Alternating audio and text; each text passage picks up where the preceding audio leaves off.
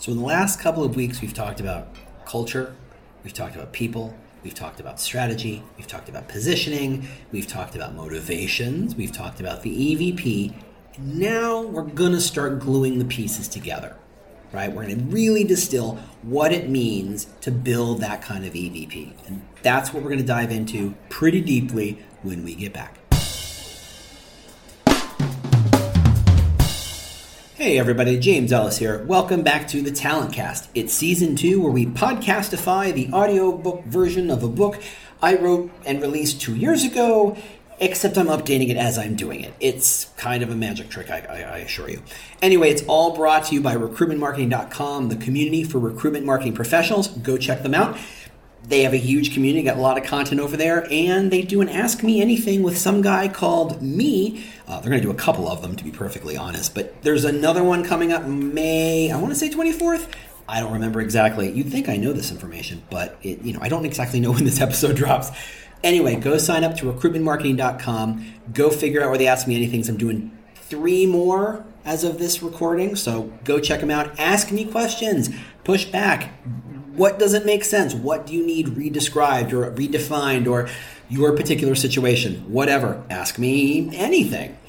If this is the kind of content you like to hear, I have a newsletter. It's free. It lands in your inbox every Monday morning. It's called Employer Brand Headlines. Just go to employerbrand.news or employerbrandheadlines.substack.com and go sign up. Like I said, it's free. It's really just there to help keep you sharp. All right, let's get into it. So if you understand what motivates people, you can look within your company and see which of those motivations you're rewarding. Are you rewarding the people who innovate and drive change, or treat them like rabble rousers and try to silence them? Are you promoting the people who cultivate your togetherness culture, or do you focus on the ones that do the best individual work? When you say you're trying to save the world, are you recognizing the people whose work towards that goal is really changing, moving the needle? Or do you reward the people focused on developing their own careers? Remember, a culture is built and fostered on these decisions. What you reward is who you are. These cultures align or are counter to people's motivations. So if you're rewarding the people who best align this culture, you're reinforcing the culture and telling like-minded people this is what we're about and this would be a great place for them if you reward individuals who excel at, say, individual achievement, you're in reinforcing a culture where teamwork isn't as valued, but rock stars and divas, absolutely. And this is what people talk about. This is what people notice. This is what they comment upon and will attract more divas and rock stars, thus reinforcing the culture set by what you choose to reward. Right? It is a self-fulfilling prophecy. Your goal is to take all these elements that make up your company and distill them until you craft a, a simple positioning statement or simple positioning concept. All the motivations you could support, which of them are most meaningful, which are most effective, and in a way that separates you from your competitive set. It's not an easy job. Just as Volvo could have said it was a reliable car, or an attractive car, or a car that made you look more appealing to others, it focused on a message that other people ignored. It carved out that space in a very crowded car market, calling itself a safe car, and then being able, because they proved that they were safe, they were able to charge people a premium for it. In a way, that's your goal the more you can reinforce this idea that this is what you're all about. There's enough proof points out there that there's no kind of equivocating, there's no kind of missing it, that this is really what we're all about. The more who, people who want that sort of thing will say, I want to be there. But there's a chasm between the idea of your positioning, thing, i.e., the things you the motivations that you feed, and the message you tell the world. You have an existing corporate and consumer branding, and chances are you are not responsible for it. You have an existing perception in the market about what your companies like to work for. You have channels and forces driving your employer brand that you have no control over. It should be becoming clearer and clearer how this job is all about influencing ideas, not stating them, not mandating them. To be an effective influencer, however, you have to work within the existing structure. You can't draw a blank sheet of paper and say, This is the company I think I want to manage. No, the company exists, and the culture exists, and the perceptions exist, and you can't just pretend as if they don't exist. You have to be aware of all the current elements developing your brand architecture if you're going to be in a position to shape what's happening. Now, fleshing out the brand architecture is a bit of a process, right? There's a lot of conversations. And that's probably because every element and function is very abstract. So when I talk about a mission or uh, vision or pillars, even when I define them, there's still a lot of wiggle room between them. When you talk about a specific brand and you nail those things down, it creates concreteness. It makes it more specific. It makes it more real. But it does take a long time for everyone to end up with the same kind of understandings. Just because you wrote it down doesn't mean everybody gets it.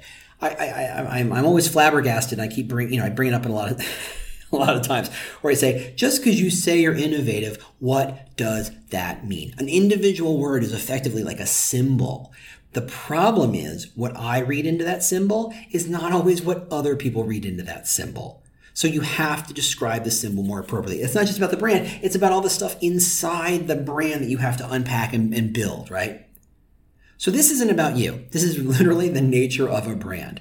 Even when I have conversations with other brand professionals, I still find myself making and demanding definitions just to make sure we're all on the same page, just to make sure we're all talking about the same thing. It can very often feel like a game of improv without any stated rules or boundaries, and expect, you know, to land on some sort of solution is impossible. Without establishing shared definitions, you're better off playing imaginary marbles. The only way to play is to remember that no matter how serious you get about the size or location of the marbles, everything's still imaginary because everything's make everyone's making it up as they go along. Trust me, that is true. So when I discuss a particular concept of architecture, don't treat it like a set of instructions. See it more of like a, an example of how to start and what direction to head. Think of it more as a map and a compass, not the trail itself. The trail is there for you to explore. The map is just to give you a sense of, okay, after you deal with this section, you're going to go on to this other section. I'm not going to tell you it's exactly 47 feet or 47 miles. I'm just going to say it's this idea and then it becomes this idea. So let's distill employer brand down when the company's complex. So I want to be really clear. I know it looks like I'm really oversimplifying something that's super, super complex. And I am. That's kind of what the job is. I mean, how is it possible that a brand or a position can be boiled down to either a basic idea, especially when you're talking about a big company or a diverse company? It can't really be that simplistic, can it? Well, no, it really can't. But, like so many things in life, what looks simple at first glance really has an underlying complexity. You just have to kind of dig at it and see it. And that's almost by design. It's really there to kind of say to an outsider, hey, this is what we're about. Very simple, very direct. But for the brand professional, for the marketers, for recruiters who want to dig into it and find new messaging inside it, there's a depth of ideas, a depth of thought inside what seems like a very simple idea. So, first, we have those eight motivations. But no two people's motivations are truly identical. No one has a motivation. Everybody has a collection of motivations at different weightings, right? If I say I care about doing the best work possible, I'm saying that with the assumption that I also like to get paid, and I would also like to not get screamed at, and I would also like to learn some things as I do it. Those are four different motivations. I have one I care most about, but that doesn't mean the others don't exist. You and I might be driven by status as a concept, but where that motivation comes from and how that motivation expresses itself can also be different.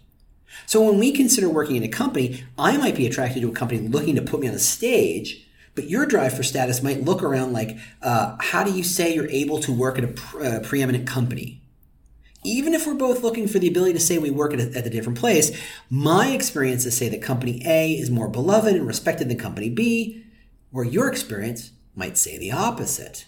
Just because we're both looking for status doesn't mean we both find status in the same company.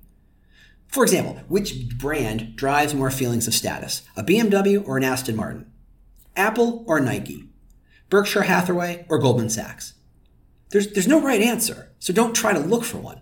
The goal is to develop a brand that triggers those feelings of status, or whatever your core motivator is, that sparks the emotions in someone else and build from there. Second, these motivations are so deeply embedded and intrinsic to who we are, they can be expressed by a million people in a million different ways. If your company is mission driven, look at your HR and sales teams. Those two teams have completely different cultures, right? HR and legal are very risk averse, and sales is often very risk loving. HR is very collaborative, and sales can be very competitive. Not always, but you know, paint with a broad brush here. You, give, give, me a, give me a break here, right? But they can all be focused on a common mission, whether it's changing the way people think of travel, or saving the seals, or whatever. It doesn't matter. If your company is all about empowerment, for example, the same polar opposite teams can find ways to empower themselves. Within HR or legal, it might look like a willingness to, to be more deeply partnered with the business, to you know unpack more complicated problems and be a part of the decision making process instead of you know being on the outside looking in. But for sales, it might be about sharing tactics and ideas across the sales floor, working hand in hand with marketing, sharing what's been working and giving every single person a chance to push the team further. A-B testing, sharing and, you know, cross-pollinating ideas. There's lots of ways to say we're empowering ourselves. If you have teams in different locations with different cultures, they still are expected to operate under the same umbrella of mission and values, but you still localize them right? The New York office might be a 24 7 sales floor, or a Minneapolis office might be more chill. And I don't mean by temperature wise. They can all still work under the motivations of support and performance, but it gets localized both by team and function, but also by geography. And sometimes geography is function, as very often with a distributed company, right? The sales team is in St. Louis and the legal team is in, I don't know, Oklahoma City, right? They're just, it's easier to do that sometimes. So the ideas themselves can be super simple. Empowerment, status, it's a word. How complicated can a single word be? But how people live that idea can be as complex as fractals. Don't be afraid to dig below the single, that simple concept. Your goal is to find a unique way of expressing that concept to other people, to strangers. Getting specific and concrete with your concept allows that to happen. And of course, don't forget to use the pillars. That does also allow you to help shape the rest of that simple, basic idea. Remember, the brand isn't meant to be applied equally in every case and every time. It isn't a label you stick on things to say, this is mine. The brand is far more complex. Once you've established the pillars, you should see them as a set of tools to use when you need them. That is, you can apply pillars in different weights in different solutions. You know, for example, you can use the idea of respecting your company's history more at the HQ office than say branch offices, where you're going to lean against, you know, lean more on other pillars. At the sales team, the focus is going to be on empowerment.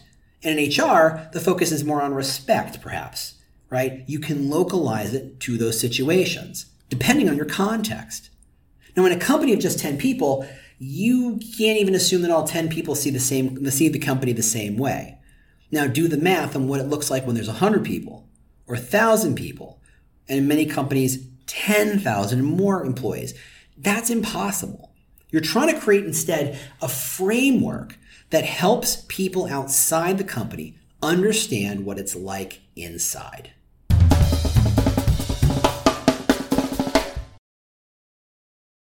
Do you love news about LinkedIn, Indeed, Google, and just about every other recruitment tech company out there? Hell yeah. I'm Chad. I'm Cheese. We're the Chad and Cheese Podcast. All the latest recruiting news and insights are on our show, dripping in snark and attitude. Subscribe today wherever you listen to your podcasts. We, we out.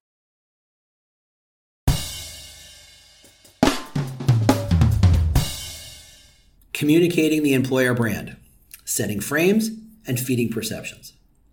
Now, I haven't counted, but by now I've used the phrase setting frames a lot. A lot. I, I, probably more times than I care to admit, right? And it's very possible that it's not clear what I'm talking about. And I'm sorry about that, but we're going to fix that right here.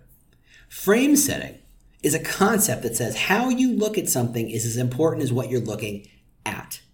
So if you want to understand something, you can look at the thing, but you also need to understand the context in which that thing exists. Because the context plays as much of a role in understanding and judgment as that thing itself. So in other words, the lens through which I look at something has as much as of an impact as the thing I'm looking at. So if you're trying to change people's perception, you can change facts, or maybe, and you can change how they perceive those facts. All those strategies are equally effective. So, for example, and, and this is a pretty famous example, so I am pretty much cheating here. Some of you are old enough to remember when rental cars advertised on TV and magazines a whole lot more than they do now, right?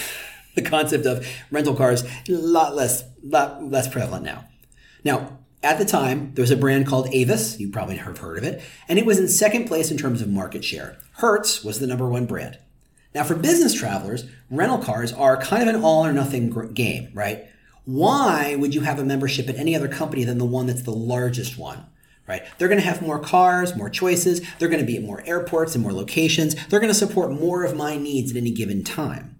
So rather than keep memberships at lots of different companies, a renter kind of ends up picking one and sticking with it. And usually it picks the one given the most options. So in this situation, we have a fact. Avis is not the biggest brand and it is not the biggest network. Can't change it, can't dispute it. Straight up fact. Now, most people would see the fact and say, well, it's in second place, why bother? And they'd call it a day. But what if you could change the frame? And that's what they did. What if you could convince renters that being in second place is somehow to their advantage, despite the fact that you don't have as many cars, as despite the fact that you don't have as many locations, and despite the fact that you don't offer as many options? If you change the lens through which people saw your facts, it changes the facts without actually changing the facts, right? And that's exactly what Avis did. They ran a really long campaign under the banner of We're Avis, we try harder. Now think about that. At no point did Avis say, no, no, no, we're not the second place. We are the biggest. They couldn't have said that. It's a lie. Facts were facts. Everybody knew the facts. But by changing the frame to suggest that it wasn't the biggest, it was incentivized to work harder for the customer. And thus, one day, it became the biggest. The frame having changed so that being smaller was actually an advantage rather than a weakness. Again, the facts did not change, but the frame changed, revealing that brand an entirely new light. So, what are the facts about your brand? Are you big or are you small? Are you fast or are you steady? Are you risk averse or do you like breaking stuff? What's your stock price look like? What do they say about you in the news? What do employees say about you? What do you offer that other people don't? Or not in the same way that you do? What do you reward and what do you punish? The frame you set changes what those facts mean. If you're a company that's risk averse, let's call that a fact, you can set the frame to say your customers and clients come first, so you never make a move without making sure it's the right move. Fact didn't change, but the frame suddenly makes that fact seem much more interesting. You can frame it within the idea that a highly regulated industry has to be risk averse in order to meet regulatory obligations. In fact, within the frame, you can be the least risk averse in the industry, but look as solid and steady as a mountain to others. What looks like boring from a tech space might look fast and loose inside the banking sector. The fact and the frame are different, and you can manipulate them. If you're small, that's a fact, right? What does being small let you do? Does it let you develop more customer centric solutions, give more time to your customers, give employees the chance to grow and stretch themselves because they'll end up wearing lots of different hats? Does it mean the employees get a bigger share of equity? Will people feel like they have more agency and ownership within the role? Or will it feel fly by night in a company that might just be barely hanging on or about to fall apart? Or a company so small it can't actually service many customers?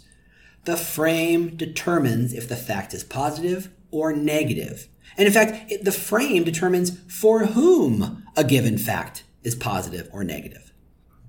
The goal is to figure out what facts a candidate will naturally learn about you and accept them as facts and figure out how to build the frame around them.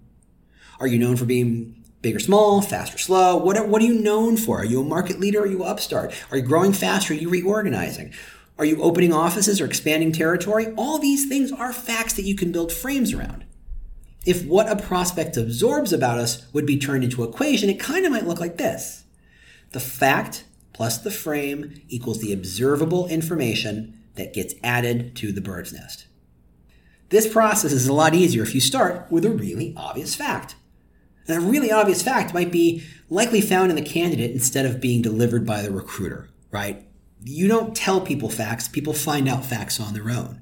And a fact that a candidate finds on their own is actually has more credibility than something you deliver because it doesn't come with baggage uh, or kind of any sense of bias, right? If you tell me you're smart, I may or may not believe it, but I'll likely put it in the he's trying to or she's trying to make make themselves sound good, right? But if a friend tells me how smart you are, or I discover something smart you wrote once, I'm more likely to create a fact in my mind that you are smart. Think of GE as it transitioned from manufacturing powerhouse to software company. They rolled out a whole series of commercials to convince you that their core business was much more tech focused than light bulb and appliance based. Now, if you had investigated the company before you saw all those commercials, you know the ones I'm talking about, they were pretty famous about four or five years ago, you might have seen that they were hiring software engineers and were no longer boasting of their manufacturing expertise. You will have come to your own conclusion that GE was a technical company you may have accepted as a fact without having to be convinced by those expensive commercials. And it can become tricky as leadership tends to lead to the aspirational here, right? They focus on stuff that isn't 100% true in the now and maybe what they hope it will be one day, right? For example, your leadership may talk about how they are the forefront of customer service, that they put the customer first in everything they do. Leadership may talk about this so much that they assume it's a fact. It's not. It's a claim. And it's a claim that anybody will be able to support or refute with a simple Google or heck, a Yelp search. So once you understand that the facts being discovered about you, and you've decided what the frame you want that sets and aligns those facts to your positions, you're able to begin communicating that frame to the world. That is a huge part of our job. We, we do it naturally, but we don't always realize that's what we're doing. So I want to really spell out this concept of reframing ideas as a means by which we communicate. So, to wrap up the last couple of weeks worth of episodes here, by now you understand that we have impossible jobs. If we get hired, we show up, we ask questions, and you know we don't always know the answers. We listen, we research, we collect facts, we interview and converse and, and, and, get into the process. We get thrown in a lot of inputs, we get thrown a lot of opinions and histories, and many of them are mutually exclusive or contradictory. And in the end, the company looks to you to weave a narrative about a glorious future for the organization. But in reality, there's always new stories to hear, new inputs, new contents, new contexts, and the river is never the same river twice. The story you tell has no ending. How can anyone be expected to tell a story of a company where sales feels milked like a cow and product team never feels like they have enough information to create insight? How do you tell the story of a company where white collar jobs are in one country and manufacturing is in another? How do you make a company perpetually losing ground feel like someplace that someone else can win? The great superpower great employer branders have is perspective. You can see both sides of the coin at the same time the positive and the negative, the good and the bad. You can see what staff want and what they like, and you can see what leadership wants and what leadership likes, and connect the dots. You can build a shared future for people who want to vest in four years and people who are paid hourly. At the same time, you're a therapist. You learn not to project your own desires on the stories you hear, and you know that you aren't building a brand for you, but for everybody else. It isn't easy, but it can be done. And next week, we're really going to dive into how you make it happen, the execution section. So I really hope you turn in next week. I'll see you then. Bye.